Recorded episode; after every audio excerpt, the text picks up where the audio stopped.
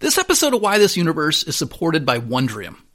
Wondrium is a mind blowing subscription service that offers thousands of video and audio courses on a huge range of topics. I've been a big fan and a regular consumer of Wondrium's content for the past 15 years or so, and over that time I've listened to dozens of their courses, including ones on history, philosophy, literature, math, and even science.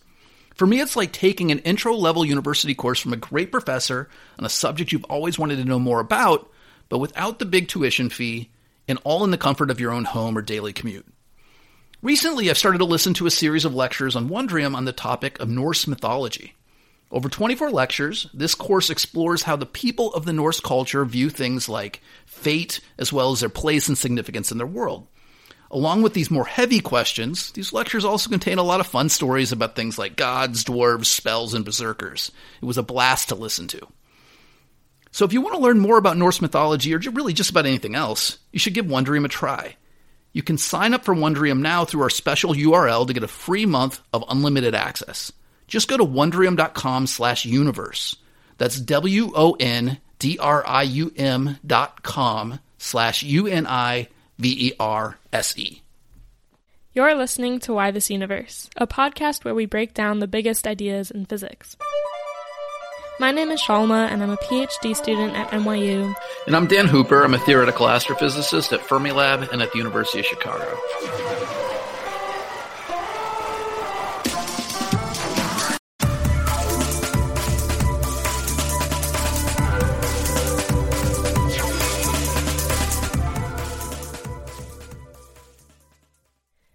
So, we've talked about quantum mechanics on the show a couple times by now. In episode 2, we talked about how it was first discovered, and we talked about it again in episode 6 to walk you through all the weirdest aspects of quantum mechanics.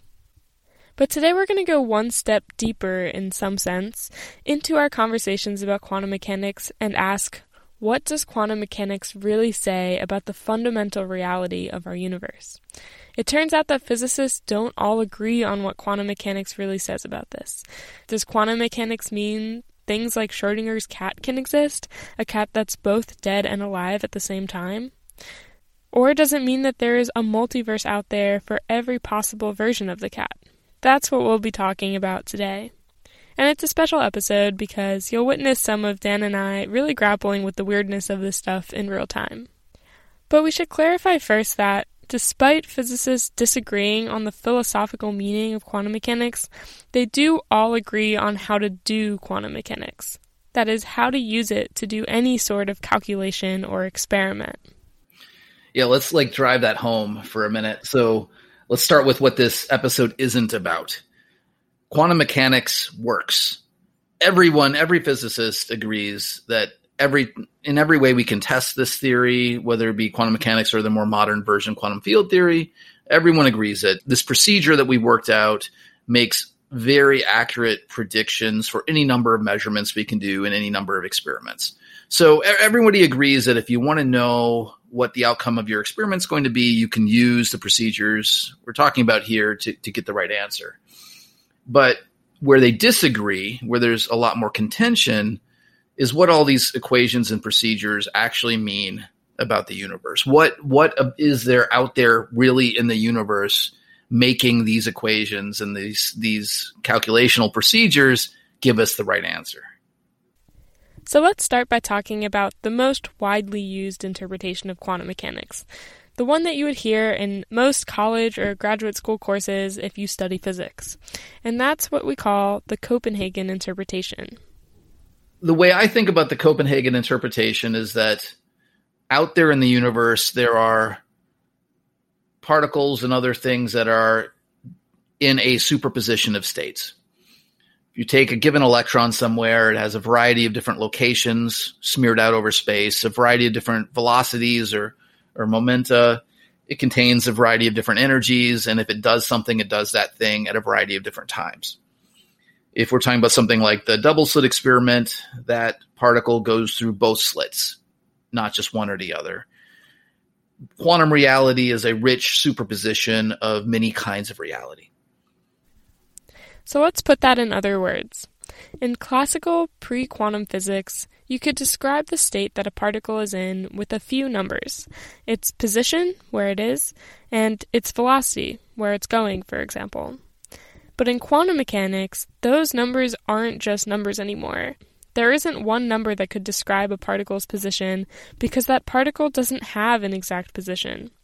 So instead, you need something called a wave function, a curve that spreads out over space to describe the particle's spread out position. So the fact that this wave function spreads out over many positions shows you that a particle is not certainly here or certainly there, but is actually in both places at once. That's the principle of superposition. Where Copenhagen comes in is they say that it remains that way until a measurement or observation is made, at which point that wave function collapses, taking on one value of whatever it is you're measuring. So if I'm measuring the location of an electron, before the measurement, it's in a superposition with many different locations. But then I measure it, I find it to be at location X. And um, that is what we call the collapse of the wave function. It's this transformation of the physical state that happens upon the act of observation. So, this collapse of the wave function is the hallmark of the Copenhagen interpretation. An observer makes a measurement of a particle, and instantaneously, that particle goes from being in a superposition of different locations to being in exactly one location, just like in classical physics. The problematic nature of the Copenhagen interpretation comes down to the question of when does a wave function collapse? What, what can, under what circumstances does a wave function collapse? Um, when I first learned about this, you know, I assumed that what really happened is when some sort of quantum object underwent some sort of interaction, it would collapse the wave function. But that's not true. Um, a any number of kinds of interactions will not collapse the wave function. It it really does seem to be that when a scientist conducts an experiment when they when they do a, a, measurement or observation that's the thing in copenhagen that collapses the wave function. And um, well that's raises a lot of questions that i can't think of any good answer to and a lot of smart people have failed to uh, come up with a good answer to. What, what's so special about the act of observation or, or, or the role of the observer? So let's explore this a little more what exactly during an observation collapses a wave function? Yeah, so let's say we're doing the double slit experiment and I'm firing particles through this apparatus. Well, that the particle I fire through interacts with the screen um, with the two slits in it, and then takes on a pattern on on, on the the far screen. Um, it did that and it, it continued to be in a superposition. It, that thing went through both slits and interfered with itself as as a as a wave. You know, as this is a, a quantum wave undergoing quantum interference. Um, its interaction with that that uh, d- double slit apparatus did not cause the wave function to collapse. It doesn't collapse until we look at the far sheet and see where that particle hit it. So um, yeah, it's it's not just that the it's not just that the particle in question encountered something else. It really has to be an observer uh, that collapses the wave function, not just some inanimate uh, physical matter or something. Yeah, sometimes I forget how weird this is. yeah, it's very weird. And to help us capture the weirdness of the Copenhagen interpretation, let us introduce the famous Schrodinger's cat. So in 1935, one of the pioneers of quantum mechanics, Erwin Schrödinger, wrote uh, wrote this paper where he desc- he pr- described a hypothetical thought experiment. So what I mean by a thought experiment is this is not the kind of experiment you'd ever go into a laboratory to conduct. Um, it is a exercise to help one think through what the implications of your theory really are. Um, so, you know, the, no cats are harmed in this experiment. Um, so let me describe the what, what Schrodinger had in mind. And his, his, apparatus is a little bit different than I'm going to describe, but you know, there, there have been many different versions discussed over the years. This is just one example. He said, let's, let's imagine you have a, some sort of radioactively decaying substance and uh, you have a certain amount of it so that after an hour there's a 50% chance that some of that stuff will decay, releasing radiation. Um, and because quantum mechanics is non deterministic, we can't say for sure whether it will decay or when it will decay. We can only say that probabilistically there's a 50 50 chance that it will or won't within an hour. So you go on then and you say, well, let's let's hook up a Geiger counter to this thing. So if it does decay, the Geiger counter will get triggered. And then let's hook the Geiger counter up to a vial of poison. So uh, you know the Geiger counter gets triggered by the radioactive decay. The poison gets uh, released, um, and you put all this in a big impenetrable box, and you put a cat in the box, and then you close the box, and then you wait an hour. So your intuition, if you're like, well, just about anyone, is that that radioactive material decays at some point, and that's at a one very specific time, and at that point, the cat dies. And after an hour, when you're about to open it, the cat is in a state in which it is either alive or dead, depending on when that uh, radioactive material did or didn't decay. But that's wrong. Schrodinger says, well, that's not true. In fact, we know that after an hour, that radioactive material will be in a superposition of decayed and not decayed states. So it will be both. It will be 50% decayed and 50% not decayed, which means the Geiger counter will be 50% triggered and 50% not triggered. The cat and the, the poison will be 50% intact and 50% released, and the cat will be both dead and alive in a superposition of those states. Now, if you take Copenhagen seriously as the interpretation, then it's only upon opening the door and observing the cat, either alive or dead, does the wave function collapse and the cat takes on one or the other state of being alive or dead. Something about the act of observation in Copenhagen forces the universe from a superposition into a solitary single singular state.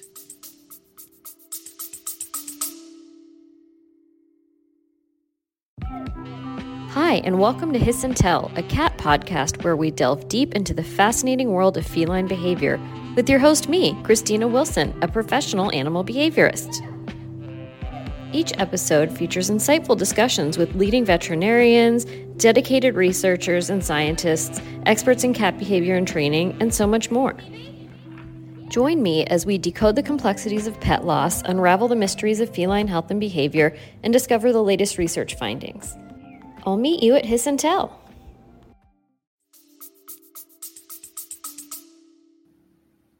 Right. And this is kind of just like illuminating how weird Copenhagen's interpretation is, right? The fact that the, the cat will be dead and alive until the instantaneous moment where you open the box. You can't like open the box fast enough and find the cat dead and alive. Like you'll always see it dead or alive.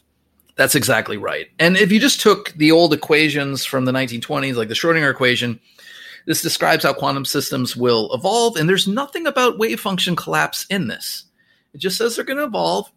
And um, the Copenhagen advocates said, well, we see things in single states. So we just have to add this ad hoc piece of wave function collapse onto that that quantum mechanical calculational tool to say, well, we open the box and we don't find a superposition. We find a cat that's either dead or alive. So let's say at that point the wave function collapses. That's kind of their band aid they put on this problem.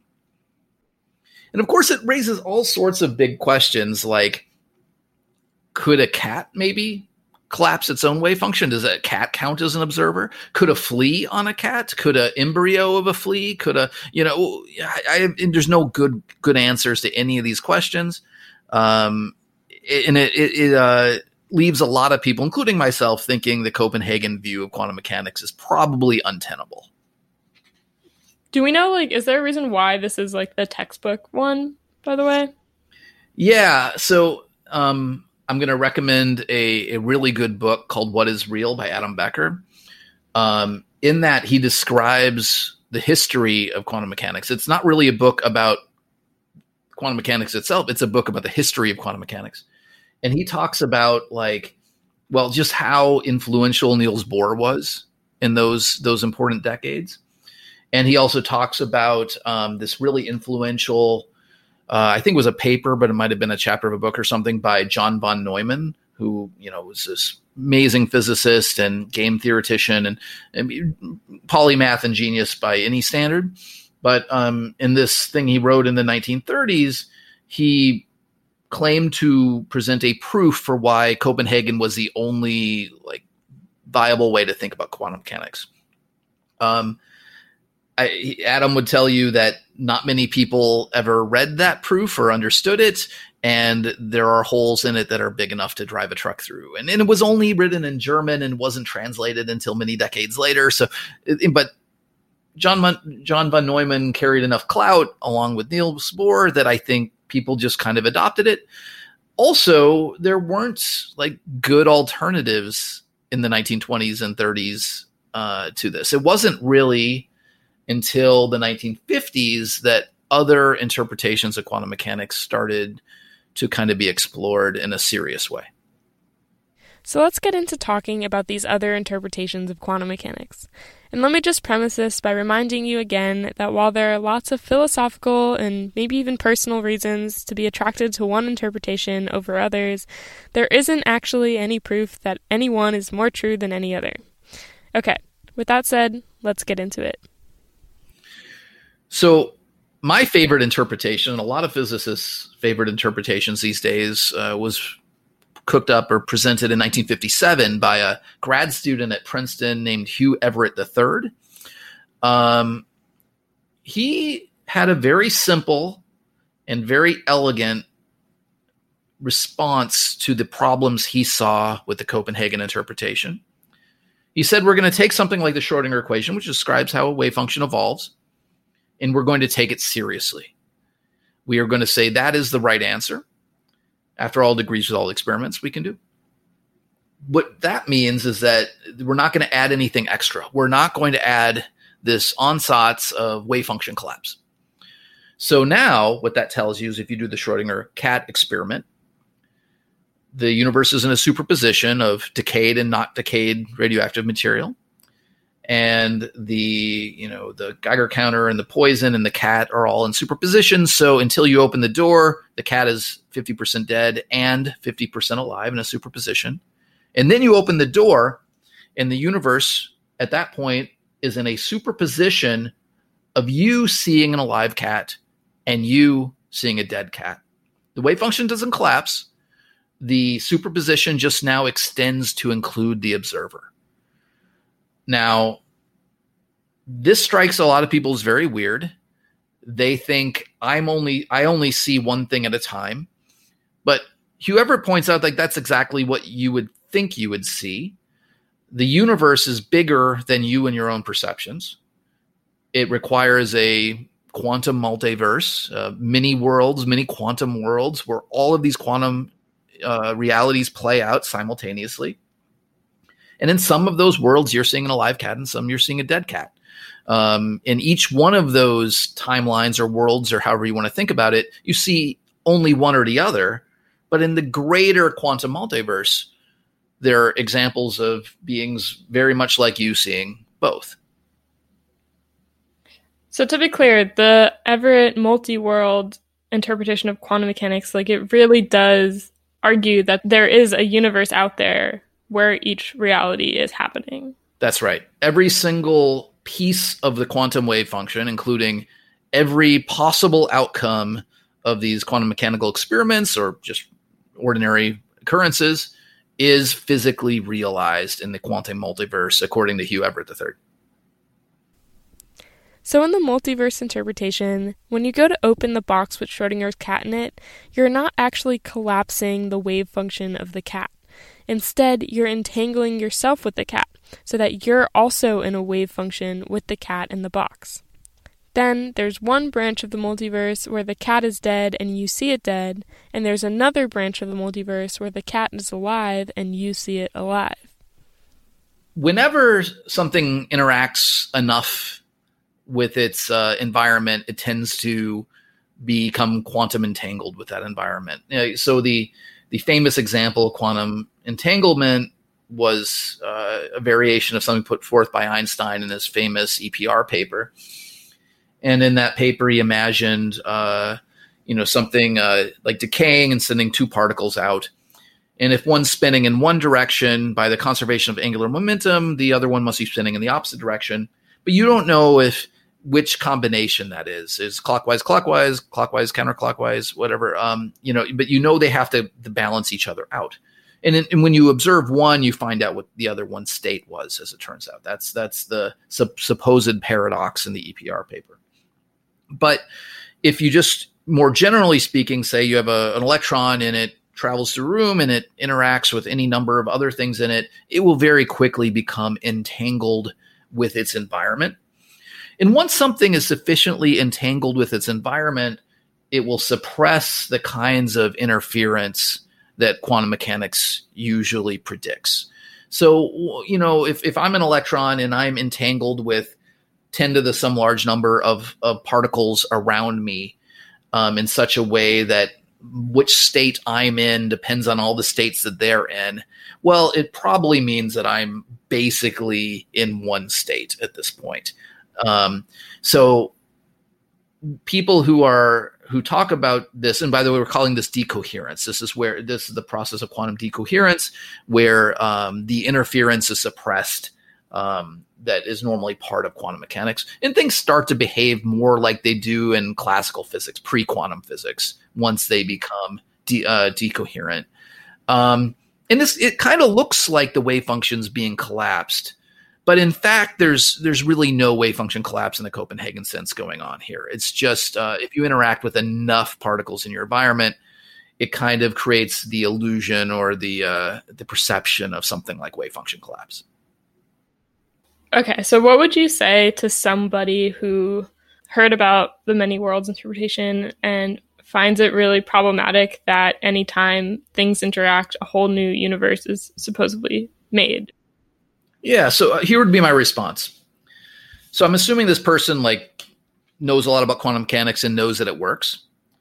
Um, and I point out that everyone who's whether they're a Copenhagen or a Everettian quantum mechanics advocate agrees that that is what's going on before any observation. So um, when I send a particle through a double slit experiment, um, when it goes through the the sheet with the slits in it, it enters in a superposition or it, it, it's it, uh, it, it, creates it branches. Okay, in the same way that you would say it, the the world does when when an observer makes a a, a measurement in uh, in quantum physics. And no one thinks that's problematic. I mean, it's weird, but like we've all accepted that that's true.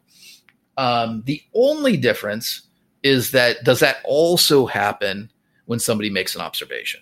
That's the only difference between Copenhagen and uh, Everettian quantum mechanics.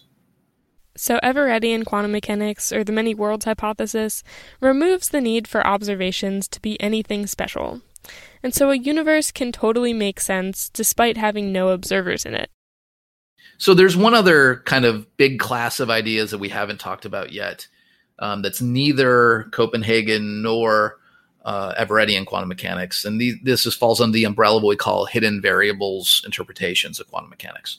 This is a long history. It goes back to Einstein and and Louis de Broglie and others in the early days of quantum mechanics, who were trying to make quantum physics like a lot more like classical pre-quantum physics. They said, well, you know, we can think of lots of examples in classical physics where things seem indeterministic. Um, but in fact, we know that they're totally predictable. So, like, I don't know, let's say I just take a, a six sided die and um, I'm trying and all the, my the only data I can do is trying to measure things about this dice, and I try to predict from things about the die what number will come up when I roll it. Well, this won't be a very good theory um, it, I won't be able to, you know, in any realistic way, ever come up with a a good prediction for how that die will land. The, I'll just wind up with a theory that says a sixth of the time I get a one, another sixth of the time I get a two, etc. And we know, though, from the laws of classical physics, that if you knew exactly the speed and rotational speed of that die and its location, and you knew the location and velocity of every air molecule it was going to touch and every air molecule in the table you were rolling it on and not air molecule every table molecule and everything else.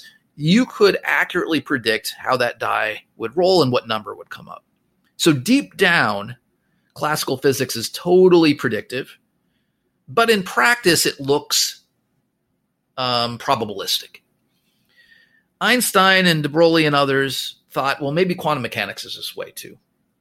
Maybe there isn't really a superposition. Maybe Schrodinger's cat is all along either dead or alive, not and or. And it just seems to be in a superposition because, for the same reason, we can't accurately predict how that die is going to fall. There's some variables in the theory we don't know about. Um, and if we knew about them, included them in a more complete version of quantum mechanics, all of this would look more sensible. It would look more predictive. It, it, it would look deterministic, and there would be no role for superposition. And, and, and Einstein and, and Broglie and others didn't know what these hidden variables were. B, they would, they would say that, but we we could posit that there might exist such things that would make all this quantum weirdness um, unnecessary. This is where popular like class of ideas. Uh, uh, popular is really maybe an overstatement. Among the very small number of physicists who were concerned about these sorts of problems th- these were a popular class of ideas. It was a small group but it was a, a big fraction of the small group. Um, but this all changed um, starting with work by john bell in 1964 so he wrote a paper um, in which he presents something we now call bell's theorem and he said he, he could prove this. He said if you make two assumptions, namely, the first assumption is that uh, quantum mechanics describes like uh, microscopic objects with real properties um, that determine outcomes of real experiments. In other words, there are there are actual things out there. They're not in some complicated superposition, but things are in one place at one time, etc.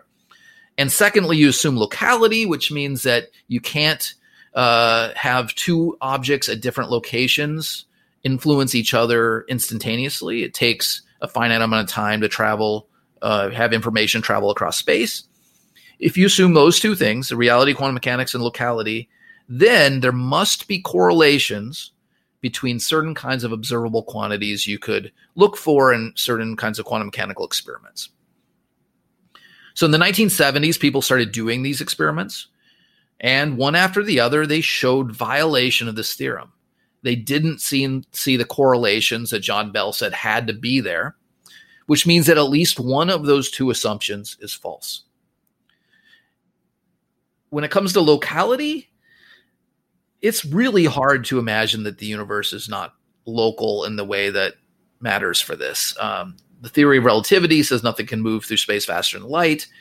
Um, look, if violation of locality would definitely violate relativity, but also it means you know if, if you if you if you really get information across space faster than light, then you can send information backwards through time, and that leads to a lot of logical paradoxes and things. So if I were to make a wager about which of our assumptions about the universe are going to hold up to scrutiny in decades or centuries or millennia or something, locality would be a pretty good bet in my opinion. I think that that's probably going to be true all the way down. So that means that the other assumption, this uh, kind of well-defined reality of quantum mechanical systems all the way down, that can't be true, which means that the kind of hidden variable solutions, the quantum mechanics can't be the answer. Okay, so we're nearing the end here. We talked about the Copenhagen interpretation, the many worlds interpretation, and finally the hidden variables idea. But in 2020, what are most physicists inclined to believe about quantum interpretations?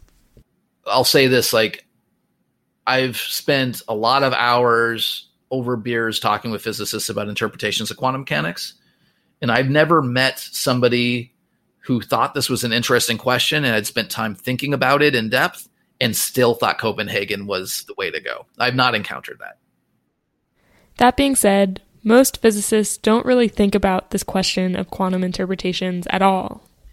By far, the most popular notion, like if you just went out among actual professional physicists and asked what they think about this, I think the single most common answer you'll get is something that is usually paraphrased as the shut up and calculate interpretation of quantum mechanics.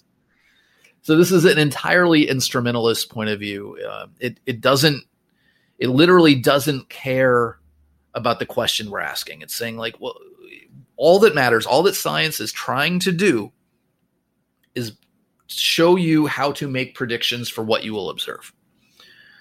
And quantum mechanics in Copenhagen or Everett or whatever, you know, they they always agree on their predictions.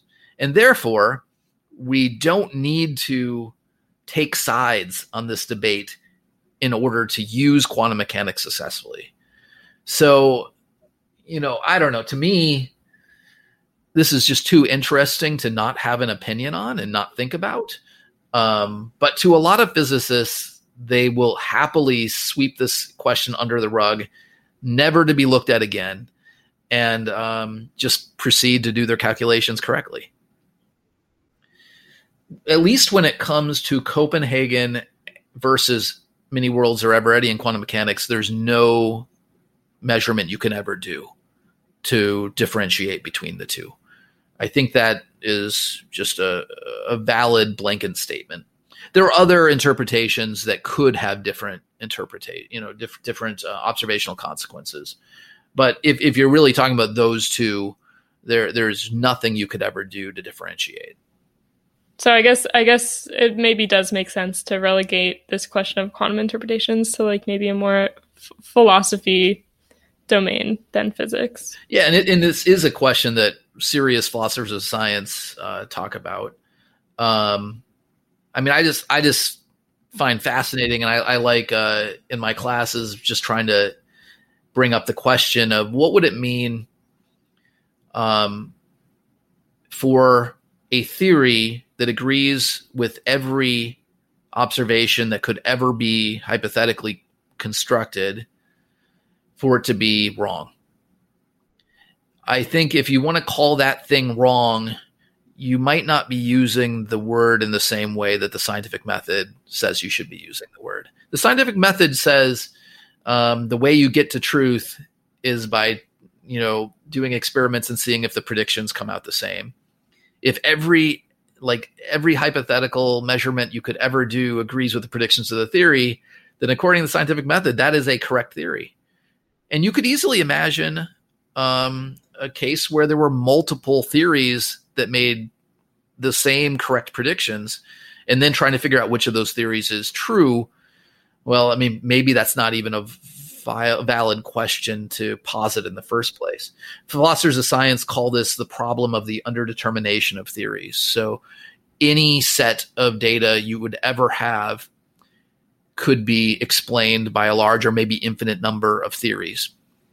Um, I, I think that could probably be proven.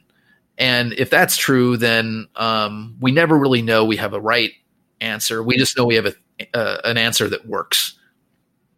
And this may just be a pretty unsatisfying answer. No matter how well our theories of quantum mechanics hold up to experimental scrutiny, we may never be able to really know what truth the theory holds at the fundamental level. Yeah, I think, you know, for the most part, physicists make pretty bad philosophers. It's not what we're trained to do, and it's maybe not what we're inclined to do. Um, but for more philosophically minded physicists or more physically minded philosophers, I think we've just come to have to come to accept that um, we won't always be able to know that the theory that we are advocating and teaching in our classes and writing it down in textbooks is necessarily a good description of the underpinnings of our universe. That might be something we don't have access to. Um, what the scientific method allows us to do is a very special thing, a very specific thing, and it turns out a very, very powerful thing, but it might not be able to do that.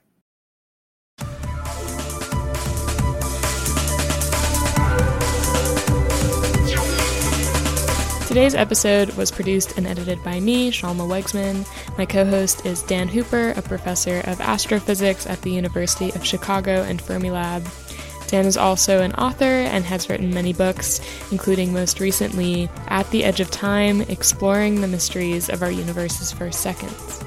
Thank you for all your support and for listening to our show. If you want to support us even more, you can subscribe to our Patreon, where you can ask us questions for exclusive Ask Us Anything episodes, as well as get the ad-free versions of our regular episodes. You can find our Patreon at patreon.com slash whythisuniverse.